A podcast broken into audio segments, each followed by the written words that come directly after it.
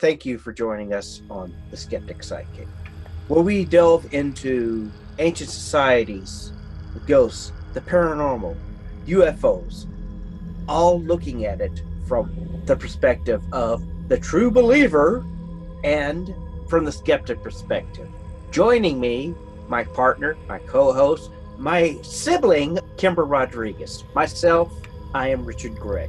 And again, let's look into being the skeptic psychic.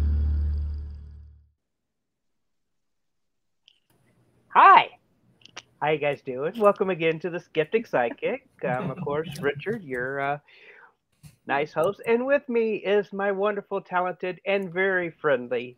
Trust me, I know, my sister, Kendra Rod- Rodriguez. Hey, how's it going this week? Pretty well. What happened to our opening segment there? It just went from the little uh, startup music to basically going to us. Yeah, usually it takes a couple of like so many seconds, but did I forget to do the whole thank you for joining? Yes. I'm so sorry. I was checking Jackie's page to make sure everything is working properly. So, hi.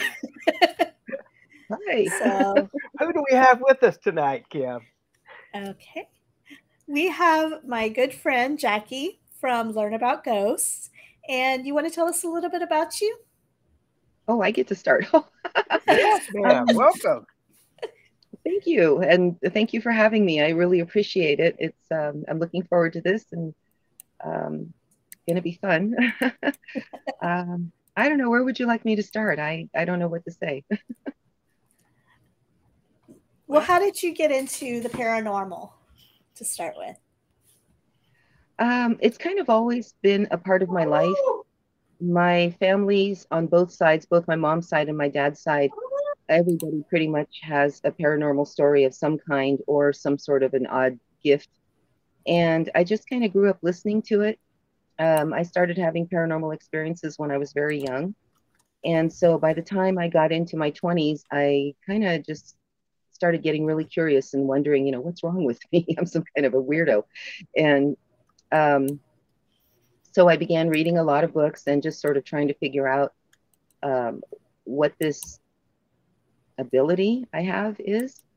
And along the way, I ended up meeting a couple of people who were instrumental in sort of pointing me in the direction of going down this paranormal road and trying to use my experiences as a way to help others with or with any kind of information that I can give them based on my experiences.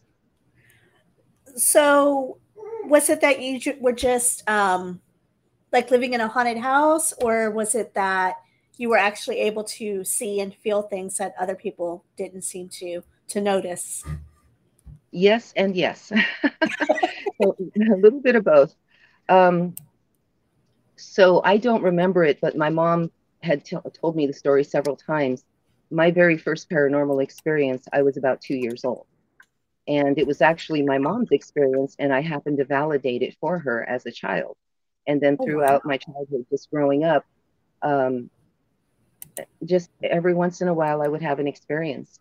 Um, I probably didn't le- live in a haunted house until I think I was about 21 years old um, when I moved out and I was living in a little um, a little duplex that turned out to be haunted. And other than that, I just sort of had experiences sort of throughout my life wherever I was. Interesting. I can also say to that fact, well, although uh, every house that I was living with uh, my mother was haunted, it, it didn't care if it was the the house that I was pretty much uh, born uh, to the house that we lived in for about ten years or so.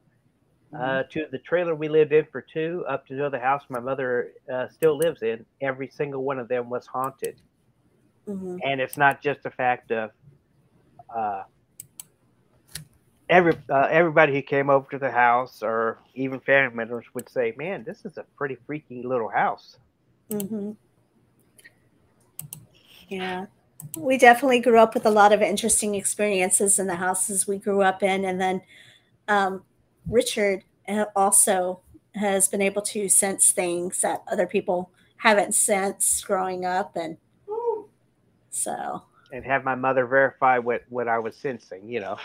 And Yes. I would, uh, like you, trying to figure out is there something wrong with me, you know.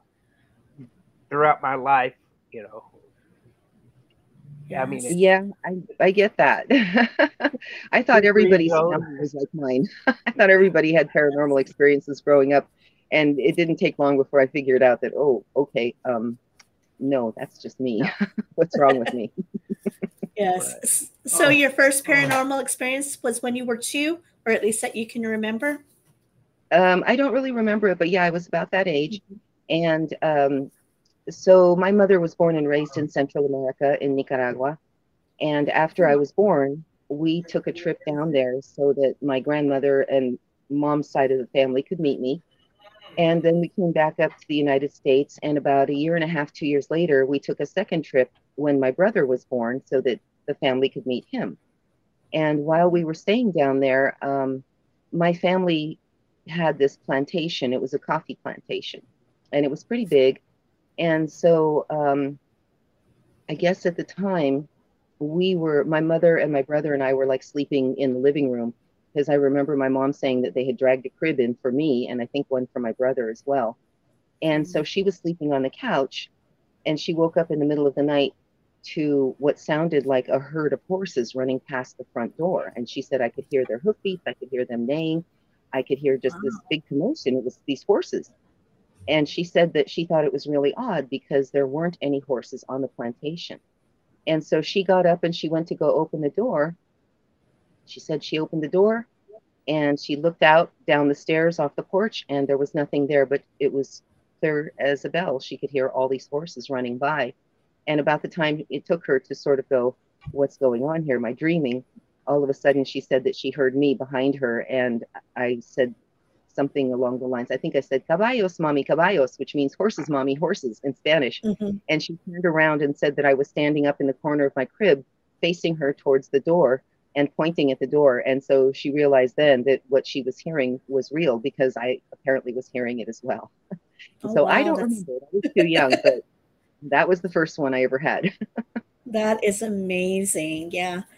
Um, well, at at just gonna say it. It, it kind of reminds me of the Ghost Riders in the sky.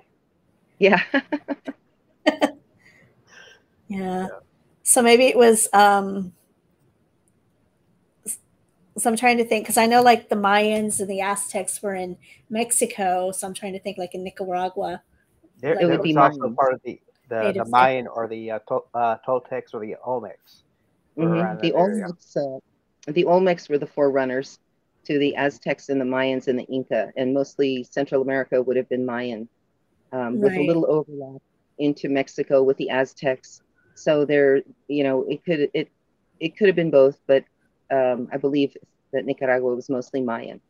Oh, okay.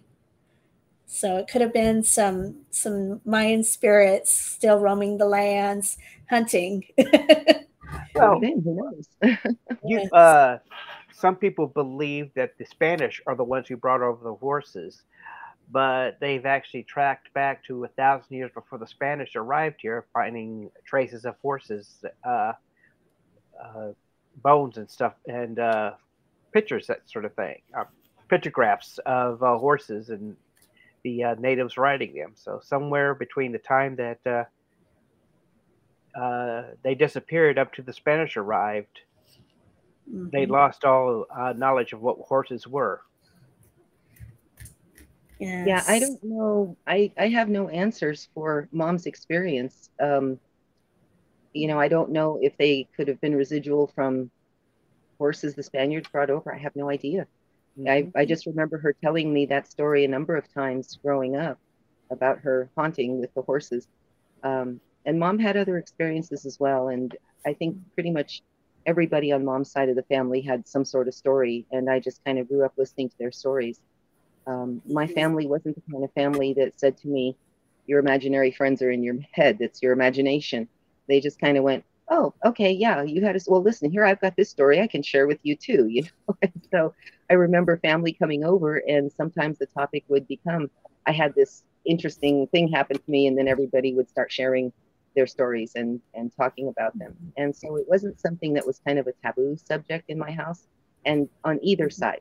So on my dad's side of the family, um, people had their own experiences there. My grandmother um, was a water witch, and she read tea leaves, she read palms, uh, she read tarot cards. Uh, from what I understand, her uh, her ability to find water was very, very good to the point where she had she just like never missed. If anybody wanted to sink a well, they'd come find her and say, "I need, I need a well. You know, can you find water on my land for me?" And she'd go out there with her little fork and stick and she'd walk around and say, "Okay, right here's where you want to dig," and she nailed it every single time. Hmm. I don't So with the- ability. Yeah. The fork and stick were those kind of like dowsing rods, or She used a branch. She just used a forked wooden branch. She claimed that willow was the best wood to use because willow has a natural affinity. It looks for water, it grows by water. And so she would hold the forked end of the willow branch, and she said that she could feel it tug when she went over an area where there was water. I remember her trying to teach this to me when I was about, I think I was about 13 years old, and I don't have that ability. I can't find water, so I'm out of luck if I'm ever lost in the desert. yeah, it, that's kind of how our family was. Um, on our dad's side, it was not really discussed, but on our mom's, definitely. And we would have company. And like you said, I can remember being like three or four years old, just sitting at her feet, listening to her tell these stories, and just being Yeah. fascinated um, by all of it. Um, so, where did you take that from? You know, having these experiences yourself and take that into doing investigations for other people. So when I was about 27 years old, um, there were two things that happened to me about that age, and that kind of put me on the path towards doing um, investigations and towards helping others. And the two things that happened were that one, I happened to be at Pier 39 in San Francisco with a friend, and we were walking along, and there was like two um, gift shops and in the middle of the two gift shops was this really tall sort of a thin building that it looked like something out of harry potter or something sort of like stuck into this alleyway. It wasn't very wide and it had a door and there was a sign next to the door that said aura photography and whatever price it was five or ten bucks or something for your photo. And so i said i want to go try this. And so we went upstairs and met a really nice lady and she had this chair that was set up. Um, it was sort of this big wooden chair and it had a little metal plate on one of the arms. And so I was instructed to sit down in the chair and put my hands on the arms. And then she snapped a Polaroid of me to show my aura. And then she did my friend. And after she took our photos, she said, if you'd like, I can interpret your photos, your auras, based on the colors. And if you guys want me to do that, I can do that for you. And I said, sure, that, that would be great. Go ahead. And so she looked at mine. Hang on a second. I've actually pulled it out so I Sure. could have it here. Mhm. So let me show you.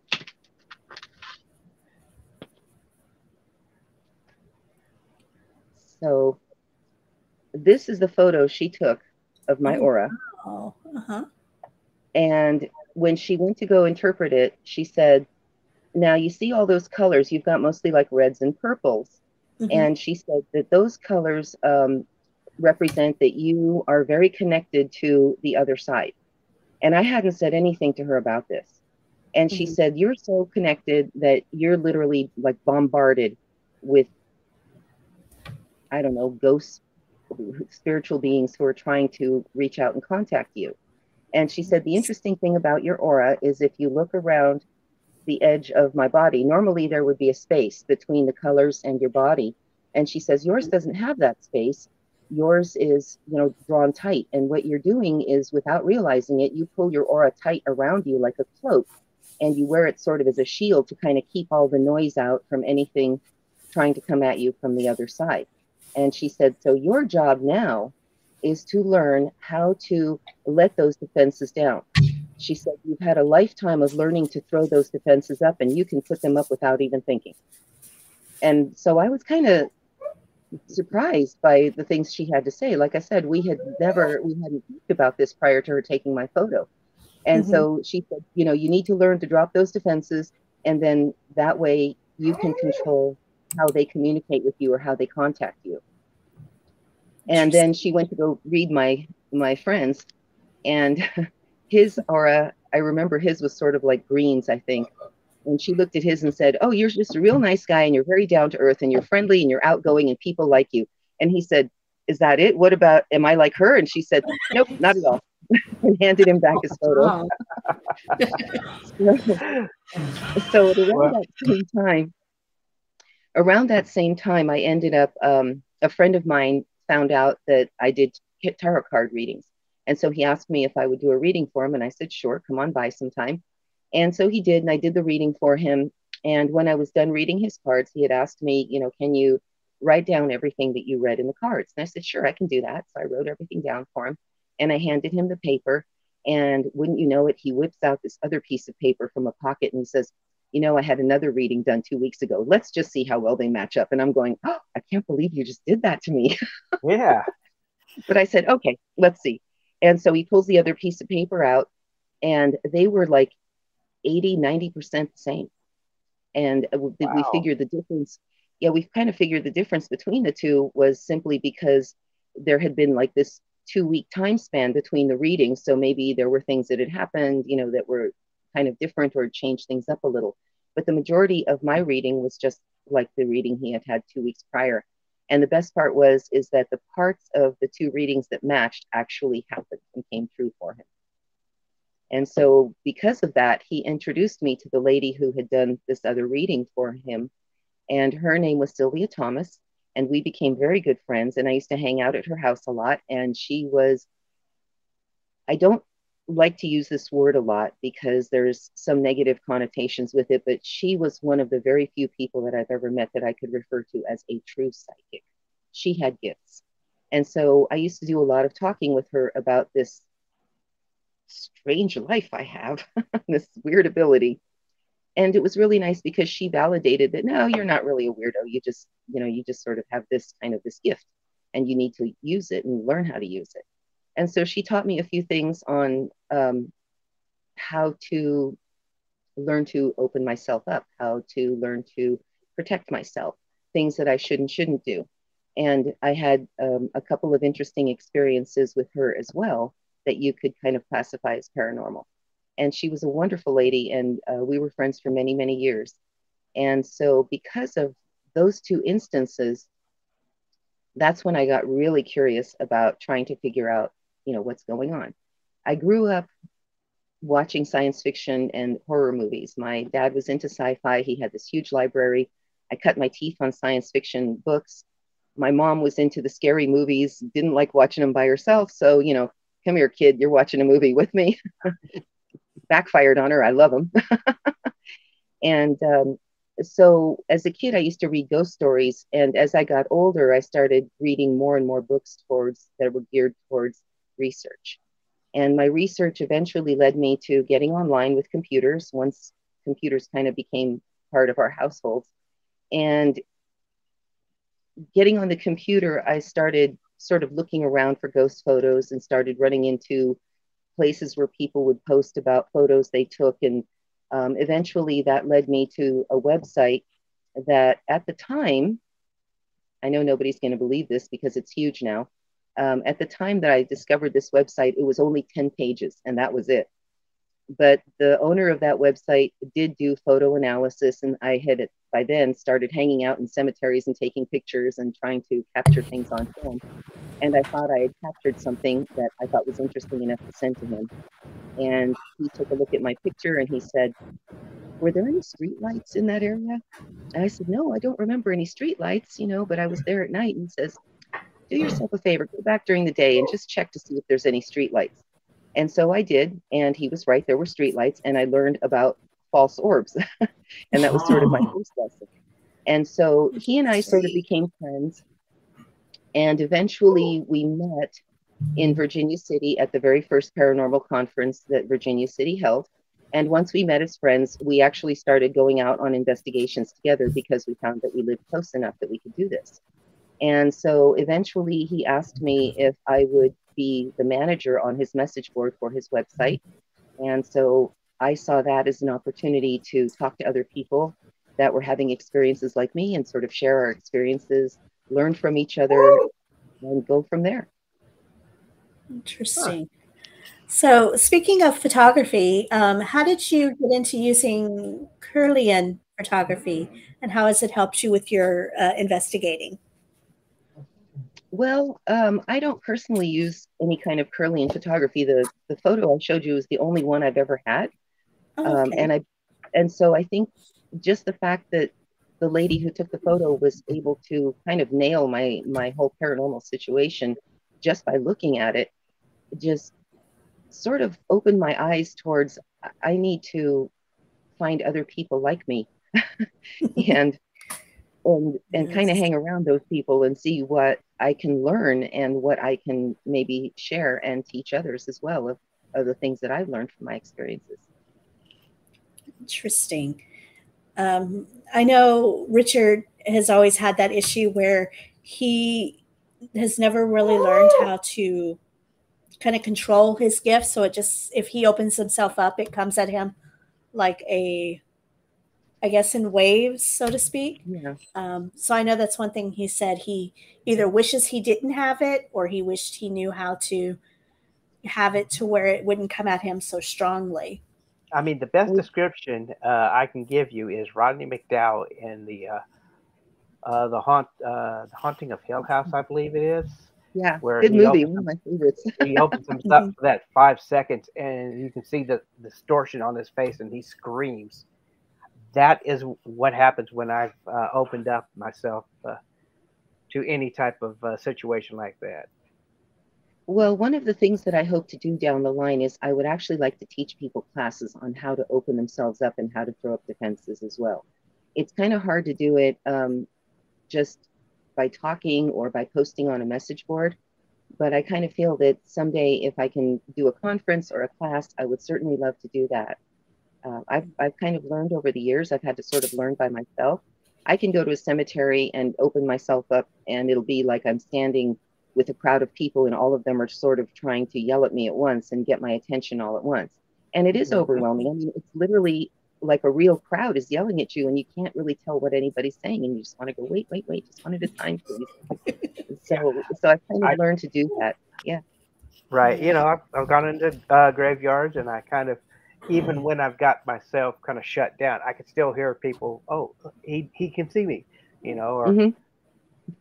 you know, start waving towards me, you know, and it's uh, my wife and I would go up to see uh, her uh, brother's uh, grave, and uh, it's a much older gra- uh, graveyard, but still, it's people still being buried there, and you know, it's it's tragic, you know, uh, seeing you know a child uh, or a loved uh, a loved one still, you know, walking around, and you know, some people say, well, if you're in the graveyard, why should you be walking around? Uh, some people don't know that uh, they're dead, or where's the, uh, you Yeah. know, uh, well, where the light is. Yep. Mhm. I agree. I agree. Sometimes they get lost or they get they are confused. They're trying to figure out what happened to them. It's a process sometimes uh, that that it's almost like a grieving process, but it's on the other side where they're going, okay, now I'm dealing with death and it's my own and what happened, and they're trying to put things into perspective and figure out where they are and what they're doing and what they need to do next. Mhm. That's right. As you can hear in the background, our uh, our excited uh, uh, Yes. uh, audience is is enthralled by everything we're doing, ladies and gentlemen. Yes. And the crowd is going wild. Yes, I have a I have a friend who, well, a couple of friends that host another podcast, Ghostly Podcast, and one of them's a skeptic and one of them is a believer. And the skeptic is always like, "Well, if all these tragic incidences happened here, why would a ghost want to be there?" And it's like sometimes they don't realize that they're dead or they're still, you know, trying to figure out what's going on. And he's like, Yeah, I just figure if they, you know, they'd rather haunt somewhere happier. it's like, oh, gotta love if them. they're if they're stuck um you know they don't they may not necessarily know that there's another place they can go there's a lot of reasons why ghosts stay stuck here And I kind of see our our world and the afterlife as sort of two different places, like almost like if you think of two different buildings and there's this alleyway between them, that alleyway is sort of the place where they get stuck between the worlds. And they can Mhm. wander up and down and kind of, you know, where do I go? What am I doing here? And they can get lost. And sometimes it does take a little bit of help um, to get them to cross over to the other side. Sometimes they don't want to go. If they're scared of going, or if they're really attached to something here, they can be attached to a person, place, or thing, or they just may not be ready to go. They may not be accepting it. Um, the first house that I ever lived in that was haunted, the haunting was very, very benign. And when I was alone in the duplex, I would feel like it would almost feel like my grandmother was sitting in the living room, just kind of keeping me company and watching me putter around and do things. And I finally asked my first husband, you know, is is this place haunted? Because he had lived there before I did. And I said, is is there a haunting here? And he goes, oh, are you picking it up? Um, yeah. I said, here's what I'm feeling. And he said, well, that's real interesting that you say that. And I said, why is that? And he said, because the lady that lived here before us was a little old lady who apparently passed away in her sleep in the bedroom. And I went, oh, okay, well, that's what I'm picking up then. That it, it, like I said, it feels like my grandma, and she was content to just sort of keep us company, and she there wasn't anything harmful or mean about her, and in fact, she kind of seemed to be trying to avoid being noticed so much as I just don't Mhm. want to disturb anybody. I just want to kind of sit here and watch Mhm. this young couple as they're starting out, and I think it was kind of a something that she could sort of hang around and reminisce about her own life. And I feel that when she was ready to go on, she would go on. Yeah, I've I've seen a lot of like paranormal shows and stuff where they're like, "Oh, you must go into the light and you don't belong here anymore." And you know, it's almost like forcing the spirit. And I mean, I can understand if it's malevolent, but when it's a spirit who, like you said, is is very quiet, very passive, and if they choose to stay, I'm like, just just let them stay. They're not hurting anybody. They're happy. When they're ready, they'll leave. yeah. And that's So- exactly what she was. She just wasn't ready to go on. So she wanted to kind of hang around and was very benign and didn't move things around the house. Didn't there were no weird noises. You know, I've been in places where it, it it's so crazy in there it sounds like somebody's shaking a box of rocks, you know. Mhm. Yeah, she was super quiet and super low key. And I told her at one point, I said, you know, you're very welcome to stay here and you're welcome to stay as long as you want. You know, it was your home before it was mine. So I'm not gonna Right. throw you. Yes. You know, it, to me, it's uh, it's not like a bag of rocks; it's like a bag of cereal. yeah. Honest, I mean, I I can understand the uh, the uh, the bag of rocks thing. It's just to me, it was, it's always been like a bag of cereal where you kind of the shakiness is always there in your head. Yeah. Yes. So, what would be the best ghost hunt that you've ever been on? The best one I've ever been on? Oh gosh. Um wow. Um in terms of scariest or most things happened or um what, what, what are you looking for? Like, either the most, um, the funnest time that you've had, or like, No scariest time or the time that uh, you don't know. eh, You kind of feel like you know the answer, but at the same time, the answer is not what you expect it to be. Okay, so That better question? Yeah, sure. I think you guys have cleared it up. so um, I would have to say probably the most fun I've had was in Virginia City, Nevada. And it was during that first paranormal conference. That weekend was crazy. Had I had a ton of experiences there. And I was actually videotaped twice. This is back in the days of the old camcorders with a little flip out screen. And um, uh, two different people caught me on video having paranormal experiences, two different ones. And I asked them both for copies of the tape and never got them. So I'm kind of a little bummed about that, but it was neat. Mm-hmm. But one of the fun things that we had is that there were several people in the group who were gifted with communicating with ghosts or contacting them. And so a group of us went up to the cemetery in Virginia City and we were sort of, you know, sort of opening ourselves up to whatever we could feel up there. And at one point I felt some energy and I said, Oh, there's something with us. And another person was standing a little ways away from me over towards my right, and another one was sort of standing over here towards my left. So we kind of made this, we were sort of standing in this big triangle shape, like in, in the corners. And it wasn't intentional, it just happened to be that way. And so I just sort of went, Oh, I can feel some energy with me. Oh, it just left. And then somebody else, one of the other two people said, Oh, it's with me now. And then they'd say, oh, oh, it's gone. And then I'd say, Oh, it's back with me. And so we kind of did this for about literally 10 minutes, and there wasn't one single moment that two of us claimed, oh, it's with me at the same time. It was always just one of us, like whatever it was, was just kind of bouncing around back and forth and just, you know, zipping between us, and we could feel it, and then it would go away, like it was having fun, sort of playing a game of tag, I guess. Interesting. But that was So a lot of nothing. Yes. Is there any place that you would never investigate?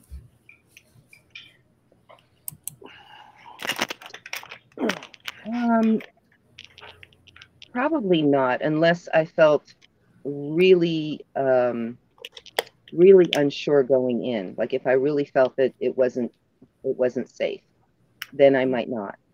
Um, there was one place again in Virginia City the same weekend. We were going into this cellar.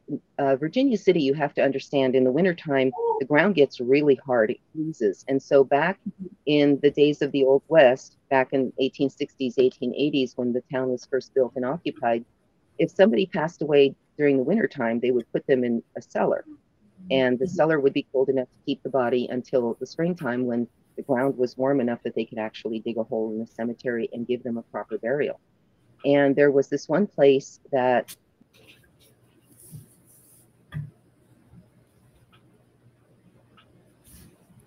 Did we freeze up? Hello, Did we lose you? Jackie.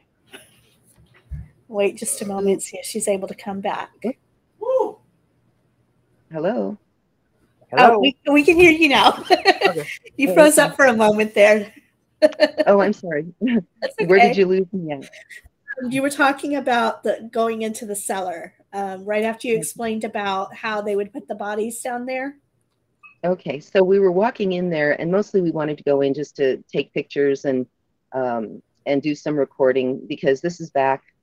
I think this was back around 2000, and so um, paranormal investigations were still sort of in their infancy, and so we kind of went in as a group, and I was able to walk in maybe 20 feet, and the the more I walked, the thicker the air felt. It just sort of felt like I was pushing against a, a balloon filled with air. And I just was getting sort of this resistance. And eventually I got to the point where I just can't take another step. It feels like I'm up against a wall. And so everyone else kind of looked at me like, well, we're moving forward. What's wrong with you? Well, I can't. I'm sorry. There's something stopping me. And so I said, I'm just going to go hang out by the door and I'll wait for you guys. They said, okay. So I hung out by the door, just sort of waiting to see if anything, you know, anything, if I picked up anything standing there. But nobody really got anything other than what I felt going in that sort of prevented me from going further into the cellar. Interesting. They just didn't want you in there. Yeah, I guess so. It didn't Yeah. feel malevolent. It just felt like, like I said, it was like, you know, sort of pushing against a balloon that's got air in it. You just sort of felt that resistance. And so I just said, okay, fine. Yes.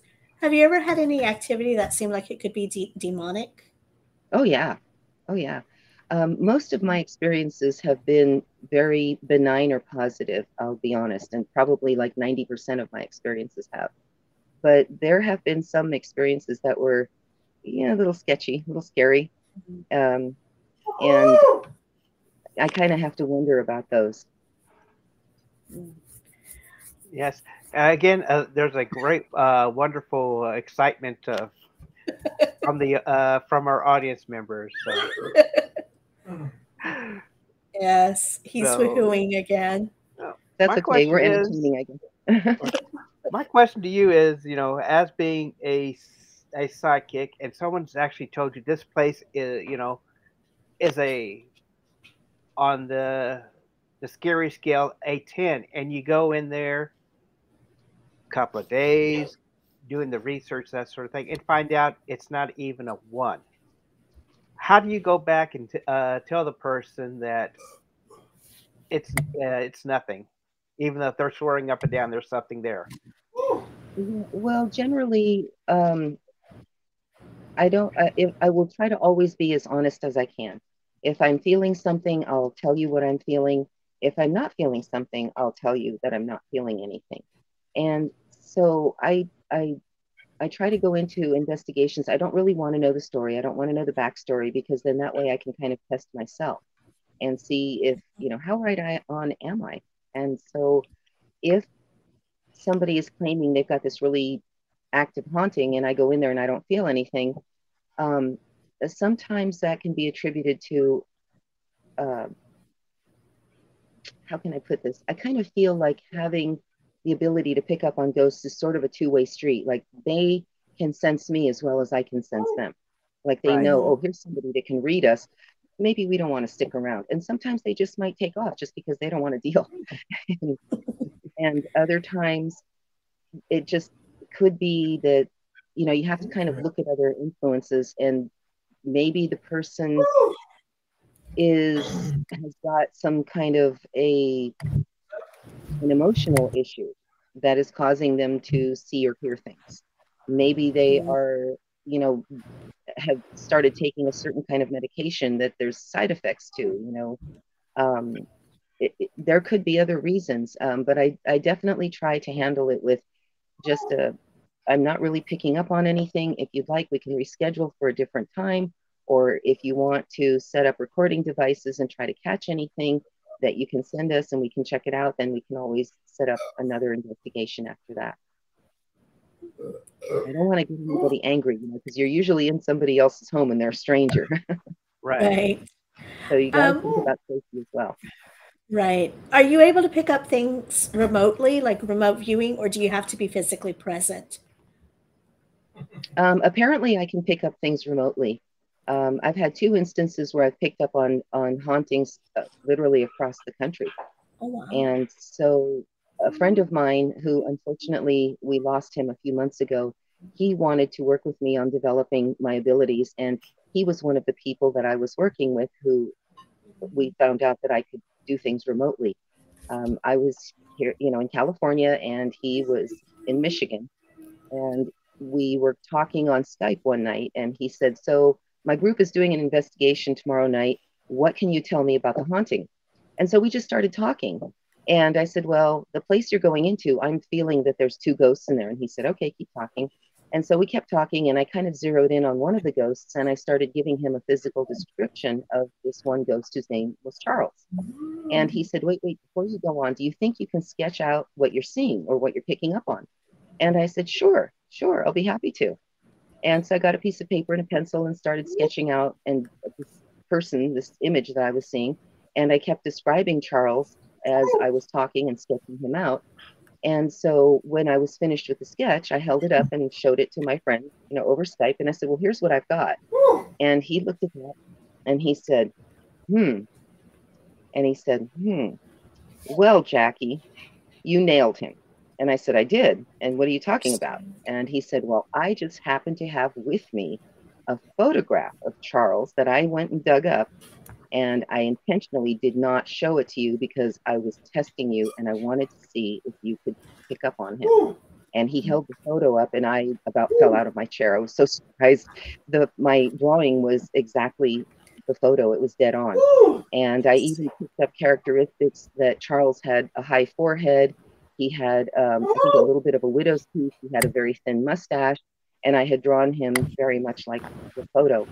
And then David went ahead and told me, I also recorded you while we were doing this. So I have a recording of you doing this drawing and your response, uh, me showing you the photo. And he asked me if I could send him the drawing because he wanted to take it with him to the place where he was investigating, which turns out to be an inn. And from what I heard afterwards, he gave them the photo and they ended up framing it and hanging on hanging it on the wall. Oh, yeah. And so I want to go to this inn. Yeah, it's on my bucket list to go to this inn and see my drawing hanging on the wall. that is awesome. Yeah. Yeah, and and so when we were talking as well, I said to him, "Oh, by the way, make sure that none of your the people in your group wear any kind of cologne or perfume because I don't know why, but for some reason I'm picking up lavender. And when they did the investigation the following night, he Skyped me and he said, You nailed it again. And I said, What are you talking about? And he said, uh, Two of my investigators went into a room and they smelled lavender. Interesting. That is awesome. So, I know you were a paramedic for a while. Um, do you have any stories you'd like to tell us about any experiences you had during that? Um, unfortunately, I never personally had any any experiences that we could chalk up to paranormal during this time that I worked in EMS. However, because of working in EMS, I am definitely interested in stories that do happen in the 911 system. And so I do know of a few stories that have happened. And I'm especially, of course, interested in anything that happens in my home state mm-hmm. in California. Right. Um, so I do know there's one story that goes around um, that came out of Sacramento where the dispatchers there would get calls from a little old lady who, who was kind of confused and she was waiting for her husband and she wanted her husband to help her and she would call them for help. And they would go out to the house and eventually after multiple calls they kind of learned who she was and her situation. And so they would say to her you know your husband is with you and you're going to be okay and, you know you'll be fine. And so eventually they kind of didn't take her calls as seriously and mm-hmm. so finally it got to a point where she would call them and she would say you know help help i need help i can't find my husband and so the police went out to her house and discovered that she had passed on, but she had made apparently multiple calls to them after she had passed on. Wow. And so I guess once they discovered her, they the phone call stopped to the 911 system. I know there's a show on, I think it's Discovery, where it's like um, paranormal 911 or something like that, where it has like different stories like that. I think that might be what it's called, but yeah. I know my, I've seen a couple of shows. my stepmother had to change her phone number because my dad would call her from the grave. Yeah, after cool. after he passed away, she would get several calls from his number, and when she answered, all she could hear was static. So it, it kind of freaked oh. her out, so she changed her number. Oh, that's too bad that it freaked her out. He was calling to check on her and say hello, I'm sure. I don't think so. Let her know he was oh, okay. Maybe you know better than I do. yeah. just, uh, she, like I said, it was they uh, a funny thing they will, because they will check in on. What's that? I said it, it's kind of funny because you know uh, towards the end of his life he was uh, not too happy and you know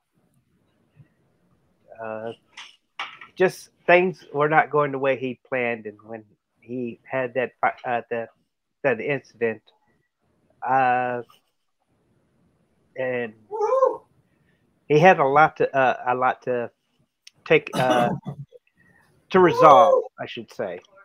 When he passed. Yeah. Okay. So, I don't. Yes. Uh, like I said, I think he wanted to contact her and reach out, uh, out, you know, say everything's okay, you mm-hmm. know, that sort of thing. But uh, she's not somebody that you know, not too kindly when it comes to the paranormal. Yeah, that's okay. Yeah, that's yeah. okay. I mean, it's it's not for everyone, and a lot of people don't understand it. It's kind of a, a young, in a way, it's kind of a young. I'm u- using this term loosely, science.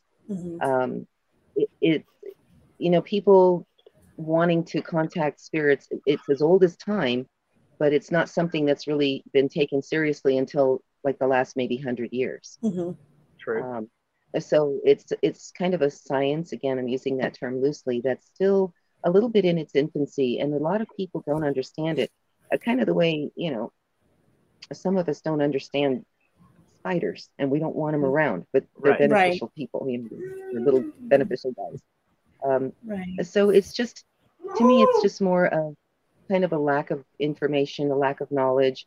It's also there's a lot of you know Hollywood hasn't exactly done anything paranormal justice. research, any kind of justice.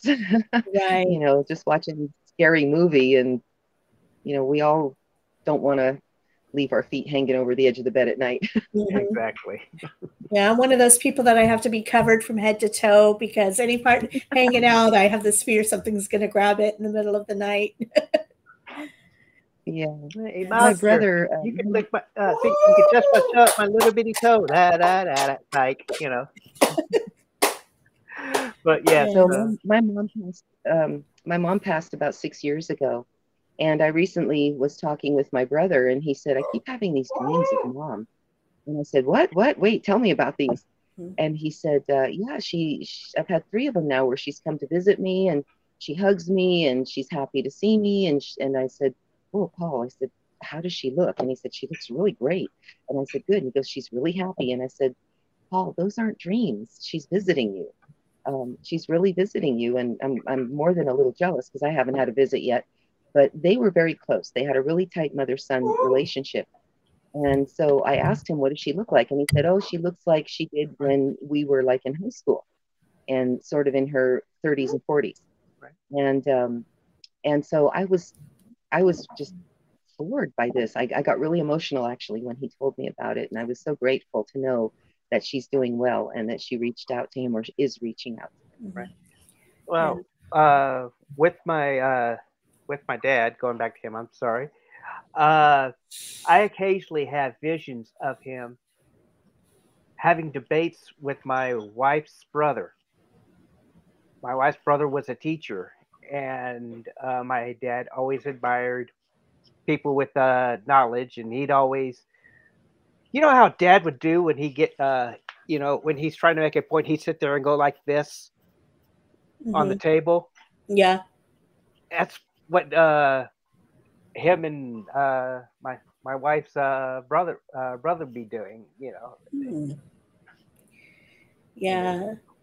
I had a dream when my grandmother passed away. I was really close to her, but I wasn't able to go to the funeral because it was during um, finals in high school. Yeah, it was my senior year during finals, so I didn't get to go to her her funeral. But I remember having a dream where she came to me, and she came to say goodbye, and she told me that no matter what anybody says, I love you and I'm proud of you.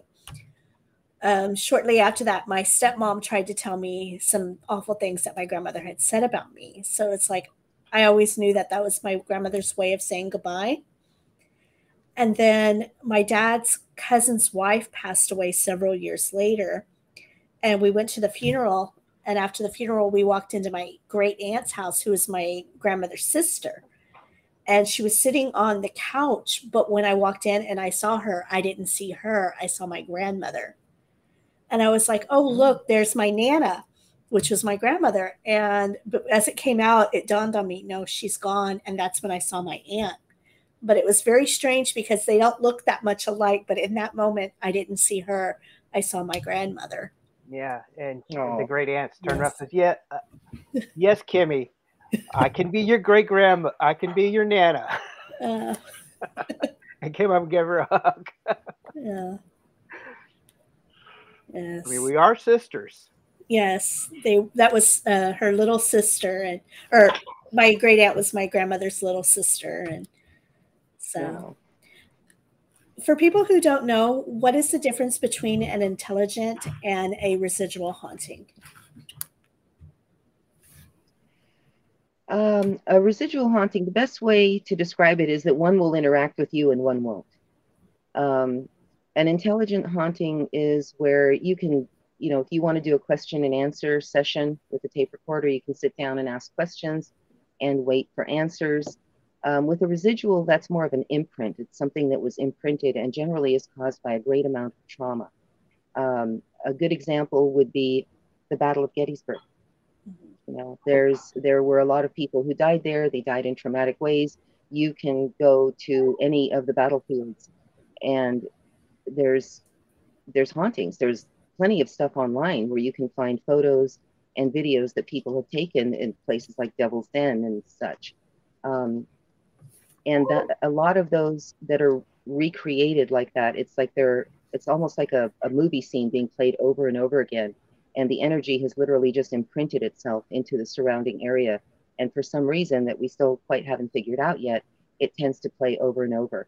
Um, there's there's research that shows that perhaps stones such as or minerals such as quartz or limestone can help to um, help to give these recordings, so to speak, the ability to materialize kind of like a tape recorder where you're basically uh, you've hit the record button and play at the same time as it records, or even uh, when you're uh, uh, saving a, program to your computer. That's basically what, what you're trying to say. Is that correct? It's always Uh, there. kind of, It's yeah, it's kind of always there. It just plays something. Something makes it play. Whether it's um, like a movie clip where you have a beginning and end, and that's all you've got that's been saved, um, and that would be kind of kind of sums up what a residual would be. An intelligent haunting is something that's going to be more interactive. A, a poltergeist would be a good example of an intelligent haunting. You know, they're throwing things around, they're opening cabinets, you're hearing voices and knockings. Um, um, and a poltergeist isn't necessarily the only kind of an intelligent haunting you can have. Even just a regular a ghost who's living in your house, you know, that's not a poltergeist. They want you to know they're there. They might knock on the wall. They might move things. You might hear voices. They may Um, blink they may you. try to. What's that? I said they may blink at you. Yeah, something. But the, they they're trying to get your attention for one reason or another, either just to let you know, hey, I'm here, or maybe they need your help, and that's for us to figure out through interacting with them. We, We, do, do, have, have, a a, question uh, up on, on Facebook. Uh, someone has asked, "Do you use any type of equipment while you're on a ghost hunting expedition? Does the equipment affect any of your abilities?" Um, no, um, uh, no, and no. I the only equipment I've ever usually used on an investigation is either a camera, and I've tried tape recorders. Um, meh, I haven't really had too much luck, but with cameras, I tend to have I, I do get pictures every once in a while. Um, I tend to think of myself as the equipment uh, because I open myself up to try to feel or sense what's in the area but anybody can use any kind of equipment they want around me and i'm fine with that and i'm good with it ma- mainly because the equipment might validate something that i'm sensing I know some people think, going back to the residual haunting, there's some people who think that it's not actually a true haunting, but it's more like you said, energy stored. Um, would you agree with that statement that it's not really a haunting? It's just more energy? um, actually i kind of feel like it can be both um, because it is there and it isn't something that's a physical thing in our everyday life it's um, something that's ethereal something corporeal. It's it's not physical. So in a way yes it's a haunting because it is stuck there. It's just a different kind of haunting. Interesting. So, um, you do have a Facebook group with the paranormal called Learn About Ghosts. Um, what is Mhm. that about? If you could let our viewers know. um, pretty much just what it says. Come on down. Let's talk about ghosts. Let's share information.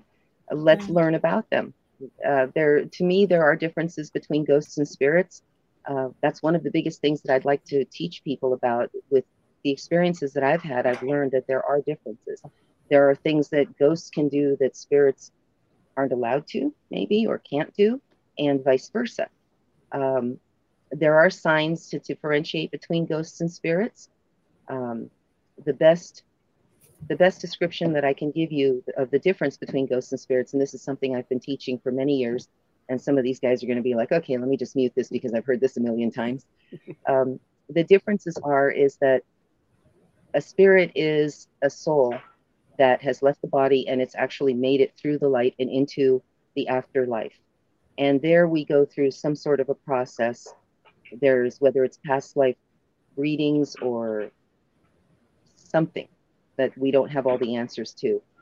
We become enlightened. We don't have ties to the physical world. When we leave our bodies, there's uh, there have been a lot of reports from people that have had near death experiences that when their soul leaves the body, they release all negativity. So there is no anger, there's no pa- pain, there's no sadness. Everything is about peace and love, literally.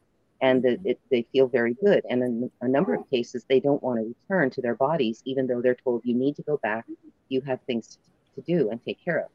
Ghosts, on the other hand, ghosts are the souls that don't make it to the afterlife. They get stuck in that alleyway between the buildings for one reason or another.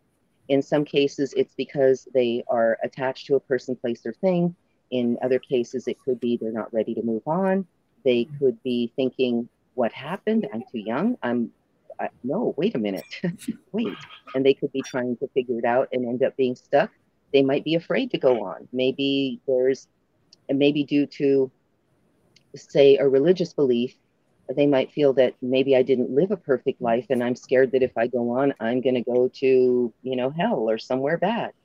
So there's a number of reasons, but those for some reason don't go on. And so they stay stuck. A spirit is something that goes on. Ghosts, the hauntings that we experience with ghosts are different than the hauntings that we experience with spirits. The first sign being is that spirits do not haunt. They don't haunt, they visit. Ghosts. So a ghost is going to stay in your house, it's going to hang around, it's going to maybe either be looking for help or just looking for attention, or just maybe they're just some sort of brat that wants to disrupt your life and create some havoc. A spirit is going to be a loved one or a friend who, who even though friends are also loved ones, who has traveled on to the afterlife, and they're allowed to come and visit us for certain reasons. They can visit us to let us know they're okay. They can visit us to comfort us in times of trouble. They visit us for big occasions. They're here with us in spirit, so to speak, for weddings, for birthdays, for births, for deaths. They come around for things like that. They come around to warn us, to protect us. So there are certain positive aspects of visits from spirits that they're not going to be negative. Um, if you've got any negative things going on in your house, then odds are good that that's a ghost. Spirits just don't do that, at least not in my experience. It's interesting you say that because I remember hearing long ago that difference of, you know, a ghost is somebody who hasn't passed on, and then a spirit is someone who has passed on and chooses to come back for whatever amount of time. And I remember reading it one somewhere long ago, and then I never heard that again. So I was like, did I imagine it? Is this something that just I came up with on my own? So it's interesting that you mentioned that because that, that, you uh, share the same definition. Yes.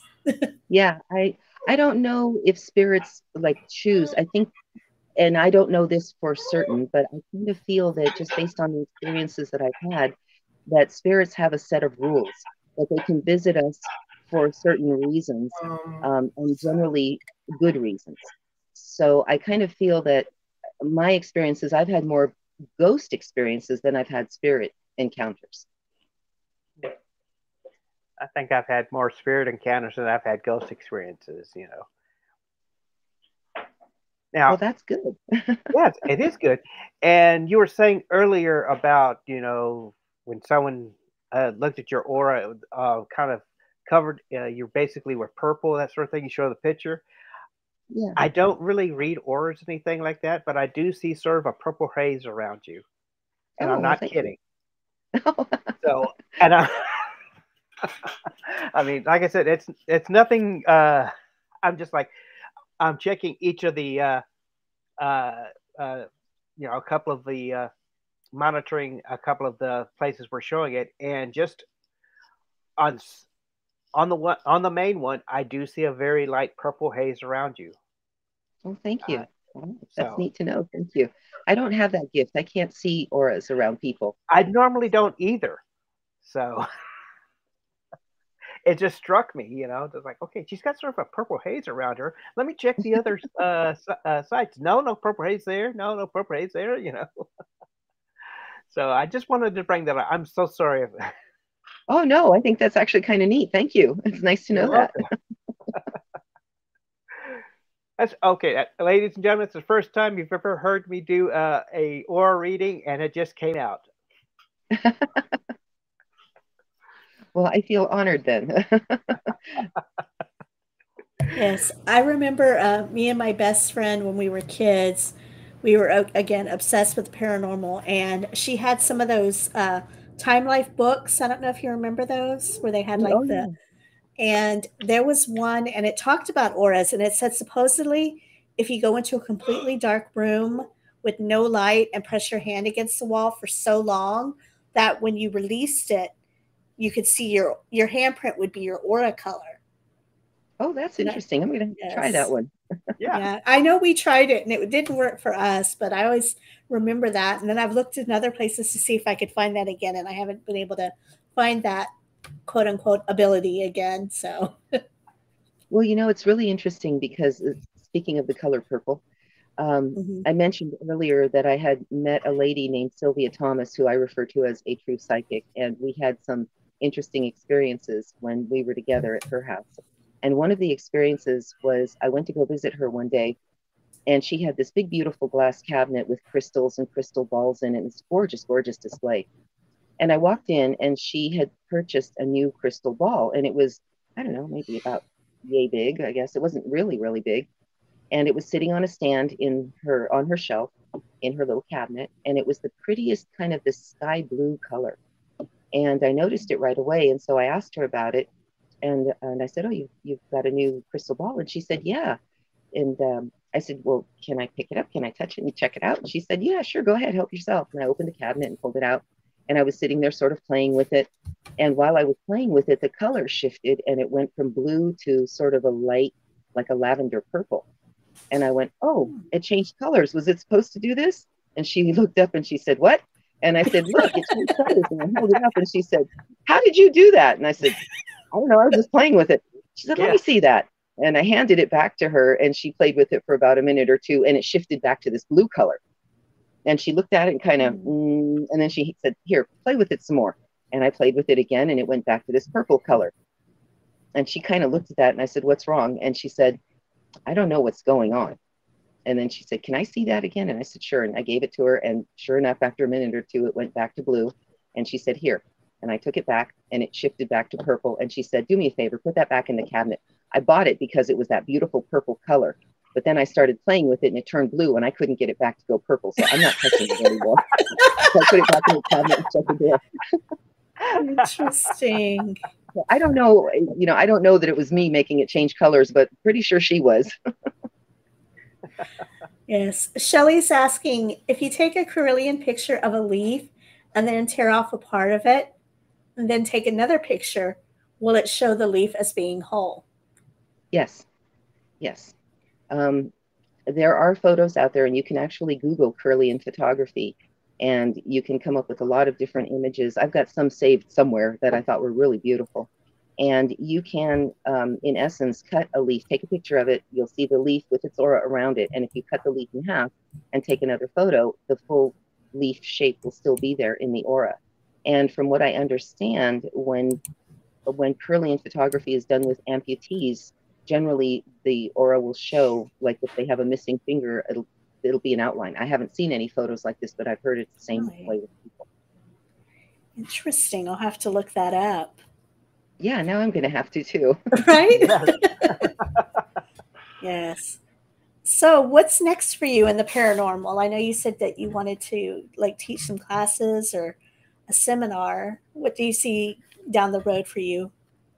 um those i hope um i am playing with the idea of starting a youtube channel for learn about ghosts um, and hopefully doing a like a little weekly blurb once a week um, you know just something i don't know just something along those lines i kind of like to get back into it um, into working with the public when i was running the message board way back yeah almost 25 years ago um, Mhm. I met a lot of really neat people and a lot of great friends were made. A lot of great friendships Mhm. were made then.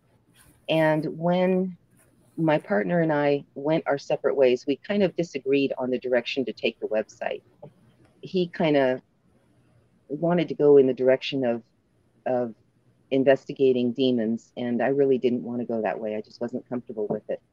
And so we kind of just said, well, okay, you want to go your way, I'm going to go my way, and we can each do our own thing. Um, I lost contact with a lot of people during that time, and I kind of went over to MySpace and was hanging out there because that was the place to go at the time. Right. And after a few, yeah, and after a few years, I received a message from somebody who reached out and said, "Hey, I'm sorry to bother you, but are you so and so from such and such website?" And I went, "Wow, that oh yeah, actually I am." And they got really excited and said, "Oh my gosh, you know, we there's a bunch of us who've been looking for you for a long time, and I can't wait to tell these people." And so they told people, and people reached out to me, and I guess they started telling other people that they were in contact with and now I kind of feel like it's come full circle. And a lot of those people Mhm. that were on that message board are are now back in my circle of friends, and I'm in touch with a lot of them. And so I I I'm humbled by that. I'm I'm humbled that people wanted to find me. I don't know why, but I'm humbled by their their search, and I'm grateful and I appreciate that they went to such lengths to try to find me. So I kind of feel that I owe them something Mhm. whatever it was they saw in me. I owe them something. And so I kind of want to give back to my community that way. So I do want to expand on Learn About Ghosts. I do want to get myself out there a little bit more. I would like to go back to helping people with their hauntings. If you want to write to me, if you have questions, um, if you want to learn how to use your abilities, how to build your abilities, I just want to share what I've learned. I, I kind of feel that there's a reason I started having paranormal experiences from the time I was very young. And maybe it is to put whatever I've learned out there to help others. That's what I always tell um, my brother is he was given his gift for a reason. Mhm. Yeah, sure. Call it my gift. I don't and I call it a curse sometimes. So yeah, but I've always felt because he's always been a very compassionate person. I mean, he's my best friend, not only my brother, and he's got such a good heart. And I feel like he wasn't just given this ability just to sit there on it. I believe that, you know, it's in him to help people to resolve different things, whether it's to say goodbye to somebody or deal with whatever issues they have. And so I've always tried to encourage him, but No, uh, like I said, yeah, that may be it, but I see a lot of charlatans on TV or people that use their gift more uh, to make money off of it as opposed to actually helping people. this is why I tend to shy away from the word psychic because it has been so associated with, you know, the 1 800 call me now psychics. Um, Right. The, And uh, so the call me I now, man. I tell your future. No, he he he he rocking your world, but he rocking somebody else's too. and That's and- why I always say gifted because, like, my mother, she, I guess she could consider a psychic because she has telepathy, she has remote viewing, she has mediumship. I mean, like you said, but I've always said she's gifted, not a psychic, because, like you said, there's such a bad condemnation with the word psychic these days. Yeah, I like the word gifted. And um, my uncle did uh, paranormal research at Stanford University back in the late 60s. And he worked with people like Jeane Dixon and Uri Geller. And I remember him telling me over and over again, Jeane Dixon is the real deal. She is absolutely, she has been tested, and boy, she is the real deal. And I was like, well, what about Uri Geller? And oh, he's so fake. oh, he is. And, and they actually were able to figure out how he, you know, bent sp- uh, spoons and such. Um, but I remember my uncle telling me, boy, I would just, I would love to test you. And and he said, um, so can you like read minds? And I said, oh no, no. If I could read minds, I'd still be married. So no, no I can't read minds. Don't have that ability. No, I can't Yeah. read minds either, and I don't want to read minds. Oh no, my mother, she could always read my mind. So I Always could never tell lie to her. lying. She could always tell when we were lying because she could literally read our mind.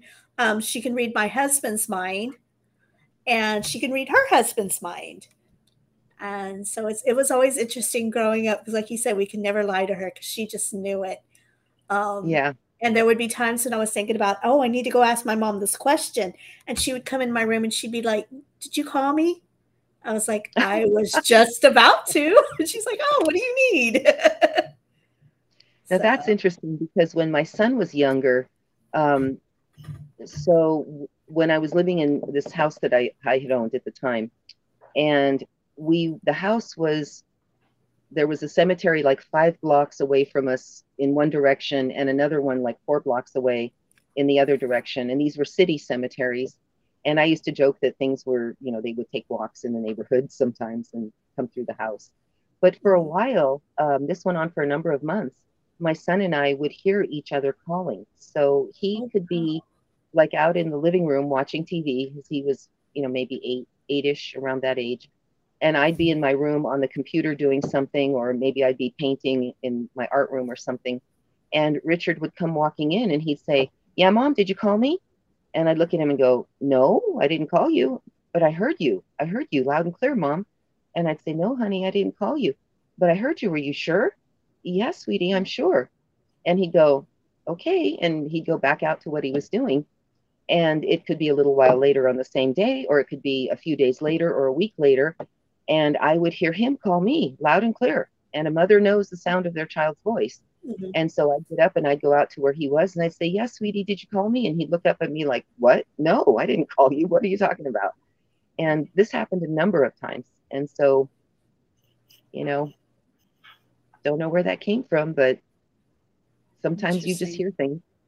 Yeah. Yes, trickster, trickster walking through trying to play a joke or something. something, Maybe. something. Who knows? Yes. Something playing with us.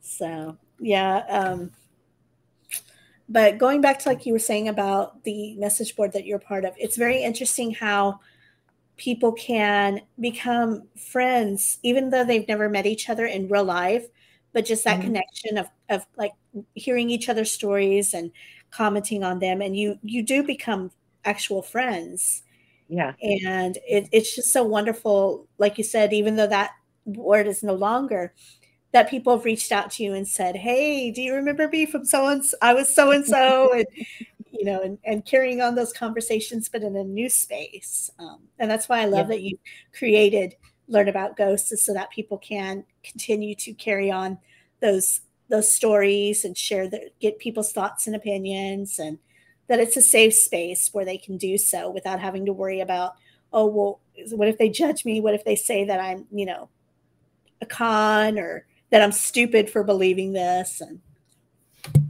well, that's exactly what I kind of want to create is some place that's safe for people where they can talk about their experiences. Um, mm-hmm. I don't want, I mean, I know as a kid, like I said, I felt like everybody's family was like mine. This is just normal. You know, we all do this. Mm-hmm. And I think about junior high school, I kind of realized, oh, um, no, you're a freak. and this doesn't happen in other people's families. Or and you're so, psychic. Great. Could you tell me what I'm uh what my fortune is? Yeah, no, yeah, I can't. I, I, don't want to. Oh, come on. Why? I don't believe you. Well, okay, no, I've had some I've had some real interesting experiences with tarot card readings where I've I've nailed things. Like I said, I mentioned the one friend who had I did a reading for, and then he whipped out a piece of paper from the reading he'd had two weeks prior. Um, one of my most fun readings I ever did. this was this was kind of funny. So when I do tarot card readings, I'm not just looking at the cards. I'm also opening up and seeing if I can pick up anything surrounding the person that I'm reading for. And a lot of times I mm-hmm. do pick up stuff. and so there was this one, um, it was like a Halloween craft fair or something in town. And so I had reached out to them about doing tarot card readings at, because it was Halloween. And they were, mm-hmm. oh, yeah, sure, that would be great. We'll set you up with a booth. So I rented a booth. I brought my cards. I sat down. I put up my little sign. And I had a few people come in and I was doing readings. And this gentleman sat down and he said, okay, do my reading. Okay. And so I laid out the cards for him and I started doing the reading and I got kind of stuck where I kept I couldn't pinpoint there was a significant other, a woman in his life, and I kept bouncing back and forth between, uh, you know, whether was she his wife or was she his girlfriend. I couldn't figure out exactly where she was in his life, what, what her position was, you know. Mm-hmm. And so, if I tried to focus on, okay, is it his wife, and trying to kind of get validation, it would shift back over to girlfriend. And then if I went, okay, maybe this is his girlfriend. No, now we're shifting back over to wife. And I couldn't quite settle on it. And then I couldn't figure out if she was a blonde or a brunette because both of those were bouncing around in my head. And finally, I just got so frustrated. I handed him his money back and I said, Sir, I'm sorry. I'm having such a hard time reading you. And I told him exactly what it was. I said, I can't settle on whether your significant other is your wife or your girlfriend or whether she's blonde or brunette. And so I feel like I'm, for some reason, I can't do this reading for you. And I don't feel that it's fair to charge you for a reading I can't give you. Mm-hmm. And he sat there and just looked at me for about a minute. And then he slid the money back across to me and he said, Keep it. You're better than you thought. my wife is brunette, my girlfriend's blonde, and he got up and walked away. Oh. Oh. oh my Oh, So goodness. one man, that's fun reading. mean. So, do you have any other questions or any comments? For- No, I'm I'm just uh, fascinated by uh, you know I'd love to have her back on again to just uh, discuss uh, more of this. You know, it is a fascinating uh, topic, and she is a very fascinating person. And again, like I said, this first you. time I've ever seen anybody's aura. It was just I didn't know whether it's the shadows or the light, so I popped into the different uh, uh, web pages that we're uh, monitoring, and it was just that one, you know, just seeing the uh, all three of them actually had that purple uh, that U around you. No, thank you. Well, That's nice to know. I don't get too many readings for me. I usually end up doing readings for others. So it's kind of nice when you're on the receiving end. yes. so, uh, where can we? Uh, can, uh, can everybody find you at uh, Learn About Ghosts, or do you have another uh, s- uh, space that you'd like to promote? Um, no, basically that's it. Right now, I'm just online on Facebook. Um, I've toyed with the idea of doing a website. I just don't have time for it, but I do own the domain name, so there's that. Okay. um, You got, uh, uh, uh, I can offer you uh, a wonderful web mistress that can help you get that uh, website up and running when you're ready. Yes. okay, I just might take you up on that. Yeah, because I, I kind of would like to get out there. I kind of feel like maybe the time has come to um, really reach out and help people in in the way that I feel that I was meant to do, and um, I'm not going to do it just sitting here playing solitaire. You know. Right. No, I get that. I actually had a um a friend of new friend of mine. She's uh, a life coach, but she incorporates astrology into her readings and her whole coaching is about, you know, finding your true self and it's very interesting because she did a um a reading for me on Friday. And it was very interesting because she said that according to my chart, I'm super intuitive and a lot of the things that she was touching on are like you know different things that i've experienced throughout my life and stuff. And she's like i would definitely because she get, sent me some some uh some form to go through to help hone in on my intuition so that i can use because she's like your intuition is a key part in your business and how you're going to do your business. So she sent me something on how to tune in it. She's like but i can tell you your intu- intuition is very strong so I suggest gar- um, ground yourself before you get started because when it opens up, it's going to just really open up. I was like, okay. Yeah. Yeah, my feeling is that everybody has some sort of ability. They just need to develop it. Unfortunately, too many people are raised with, "Oh, your imaginary friend is just that. It's your imagination. There's they're not real. It's all in your head."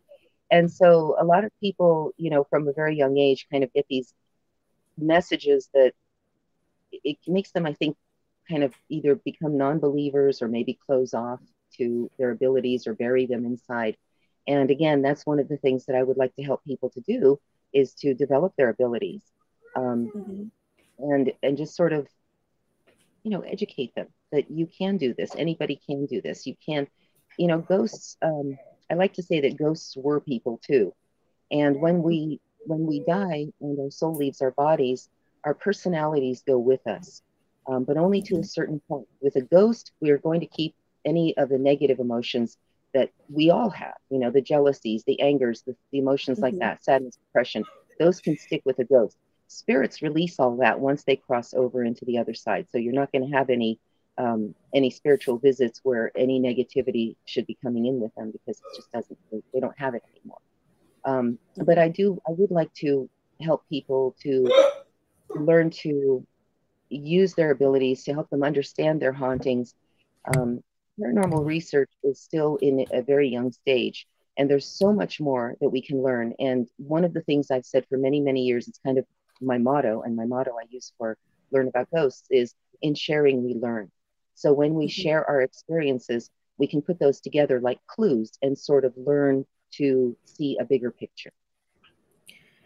Do you believe in like ghosts or spirits that have never been in human form, such as like elementals and those sort of things? I think that there's a basis of truth in every myth. And it could be that, you know, I do have a pretty strong Scottish ancestry on dad's side, and mm-hmm. a lot of stories have come down. Um, I know that my grandmother and my grandfather, both on my dad's side, have um, UFO experiences. So, you know, there can be other life forms out there. So, why not other spirit forms? I think we should be open minded to try to find answers, but I don't feel that we should just accept everything at face value without researching it and eliminating anything that could be caused by something natural. Mm-hmm. Yes, that's uh, the philosophy I live of my life. Yes. Yeah, yes, it's that's... good to be skeptic, but not too skeptic, and it's good to be a believer, but not too much not of a too believer. believer. Yes, exactly. Not, the only thing I truly believe in, and it's the heart and core of my soul, is that you know oh, there is uh, there is a God, and He loves us. Mm-hmm. There's yes, definitely I, something bigger than us. I know that. yes, I, that's something I definitely believe in too. Is there is something greater of, um, that we come from. I am not one to believe that it just the molecules exploded and we're here. I definitely believe there is a grand design, whether it be what we call God or the universe or something, but there is some intelligent force behind all of us, right. in my belief there's definitely more than meets the eye. I remember when I was a young girl, um, a friend of mine's dad, it was my stepdad's best friend, in fact, he was fond of saying, Nope, aliens are real, UFOs are real. It's just an experiment that they're doing in a petri dish, and and that's it. And they, they come and check on us every once in a while. So you know, there's there's some interesting philosophies out there and points of view. And um, yes. one of my goals also is that I would like to meet all of I, I would like to travel and meet all of you and do paranormal yes. investigations with you in your hometowns. I've been fortunate enough to meet two of my online friends. One came out to California and we did the Winchester Mystery House together. And then I met up with another friend with Terry, who might be watching tonight. Um, she and I met in Kentucky at Waverly Hills and spent the night in Waverly Hills doing an investigation there. And we had a blast. It was so much fun. Oh my goodness. That is amazing. It, it was great. Yes. I'd love to go back. Yeah, that's. I'm I'm living here in Roswell, so we're more or less a UFO community. So yes, we that's... can always go out to uh, the old uh, airfield and see if we can, uh, or even the uh, the ranch I found, see if we can find some alien ghosts. How about I would I would love to go to Roswell. My brother has been to Roswell like five times, and he's really into UFO ufology, um, especially when he was mm-hmm. younger.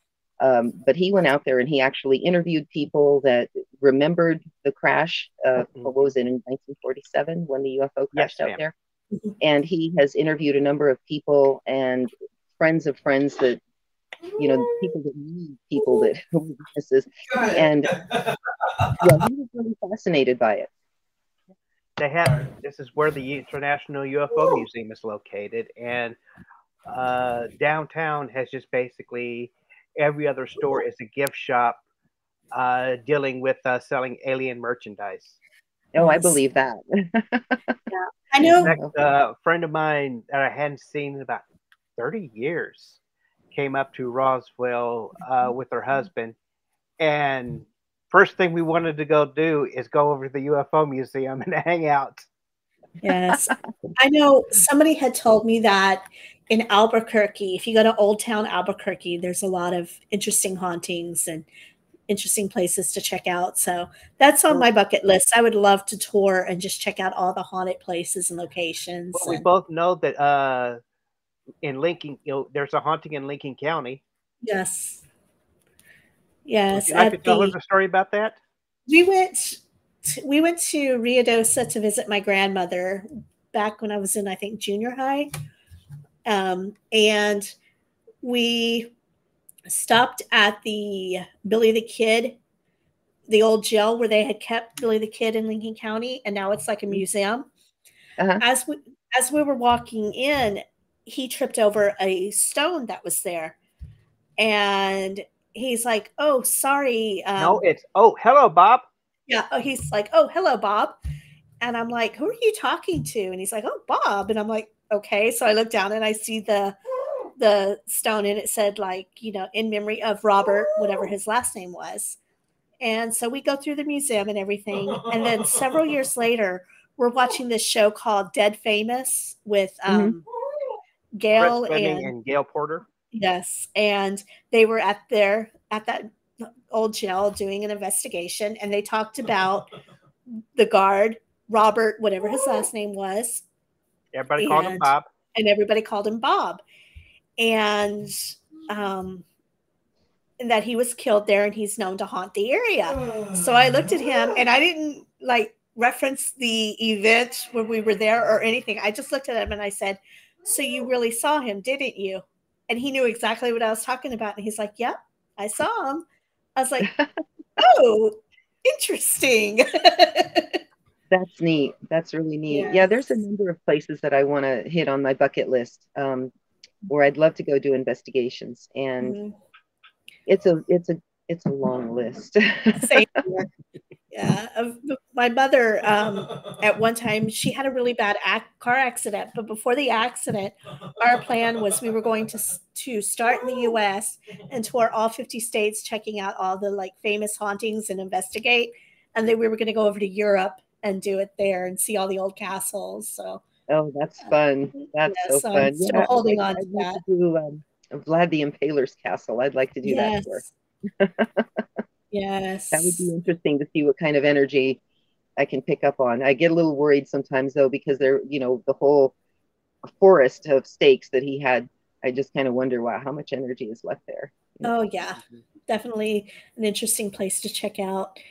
And we've been going for about an hour and a half, and this has been a wonderful Oh. conversation. Yes, I but Sorry. yes, uh, you're fine. I'm sorry just- about. There's nothing to be sorry about. This has been a wonderful conversation, and we'd love to have you back um, Well, and thank you. continue this. And Thank you. I'd love to do that. yes, and then next week we are going to be talking about vampires around the world.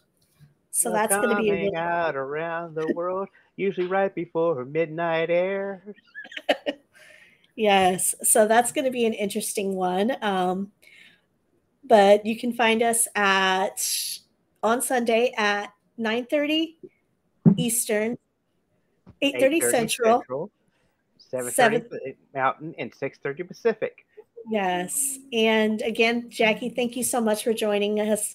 It has been a wonderful, wonderful discussion. And I do look forward to meeting you in person and checking out some investigations. Um, if you've never been to San Antonio, Texas, it's a great historical mhm. place. I have actually. I've been down there. I've been down to the Alamo, and I love the river walk. It's absolutely absolutely beautiful down there, and I'd love to go back and see it. Um, I appreciate I wish you sometime I, I'd be mean enough to take a picture inside the uh, uh, the entranceway right before you go in because there is so much activity. Is this at the Alamo or? Yes, at the Alamo, right in that first area, and it's just so quiet. It is. Uh, uh, you can just feel. Hang on, I know. Is uh, that the um is that the picture you have behind you tonight? Is the Alamo? Yes, that is the that's the wall of the Alamo.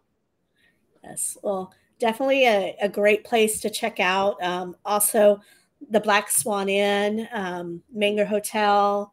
I mean, so many wonderful places that we can go and explore and investigate. So I I definitely, uh, take her to mom's house.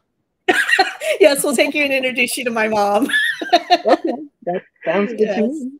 I'm always Yes, up for uh, meeting new people and making new friends. Well, uh, Yes. the place is haunted. I'm sorry. Mhm. Yes. So I don't know if she attracts spirits or she just happens to move into places. Our spirit, our spirits attract her.